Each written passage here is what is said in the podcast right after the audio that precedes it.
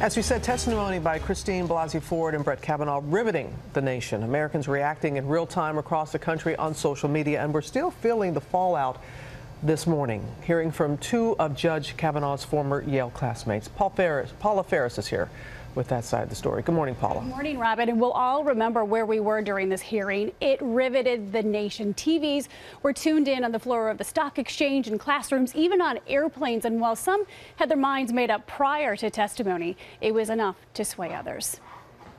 From coast to coast on college campuses, in bars, office buildings, even at 10,000 feet, millions of Americans glued to their televisions, riveted, watching as Dr. Christine Blasey Ford spoke publicly for the first time. That Mr. Kavanaugh had sexually assaulted me. The testimony by Dr. Ford striking a chord and surfacing long repressed memories for some survivors of sexual abuse, like 76 year old Brenda, who called in to C SPAN to share her story. I've thought I was over this, and I have not brought this up for years until I heard this testimony, and it is just breaking my heart.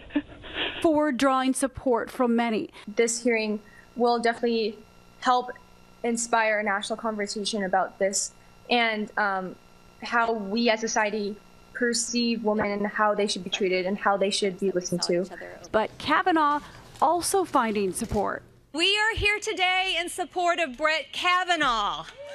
I don't think that it was Brett Kavanaugh had any part of it. 17 year old high school senior Dan Radka found himself swayed by both testimonies. My opinion of uh, um, of the issue itself has definitely changed after watching the hearings. Um, I believe both of them. The hearing was a top trend worldwide on Twitter. Law students at Judge Brett Kavanaugh's alma mater, Yale, gathering with their eyes glued to the proceedings. This has destroyed my family. I think um, this is a nonpartisan issue.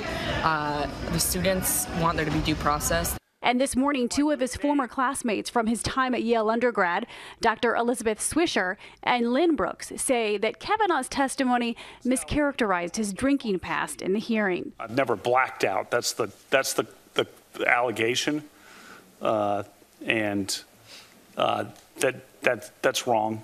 I feel that he's perjured himself, and that's extremely problematic. A lot of people drink in high school and college. What I'm taking issue with is the mischaracterization and the misrepresentation. If he's going to lie about the little things, what about the big things? And they're speaking out about the Kavanaugh they say they knew back then. He hung with the varsity basketball crowd. He definitely ran with that crowd and, uh, you know, drank hard with them.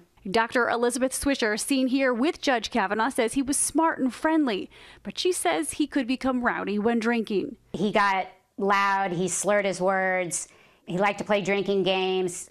Lynn Brooks painting a similar portrait of Kavanaugh. New pledges were getting tapped into the fraternity, and Brett was getting tapped in, and he was incredibly drunk in a ridiculous outfit. I find it not plausible at all that he remembers everything that he did that night. Still, Kavanaugh's testimony Thursday was not good enough for both women who were former roommates with Deborah Ramirez. She's the woman who's accused the embattled judge of sexual misconduct. Judge Kavanaugh has denied any accusations of sexual misconduct towards anyone. But not all of his former classmates agree. Chris Dudley telling the New York Times the accusations don't fit with the man that he knows, saying, quote, that's not in his character.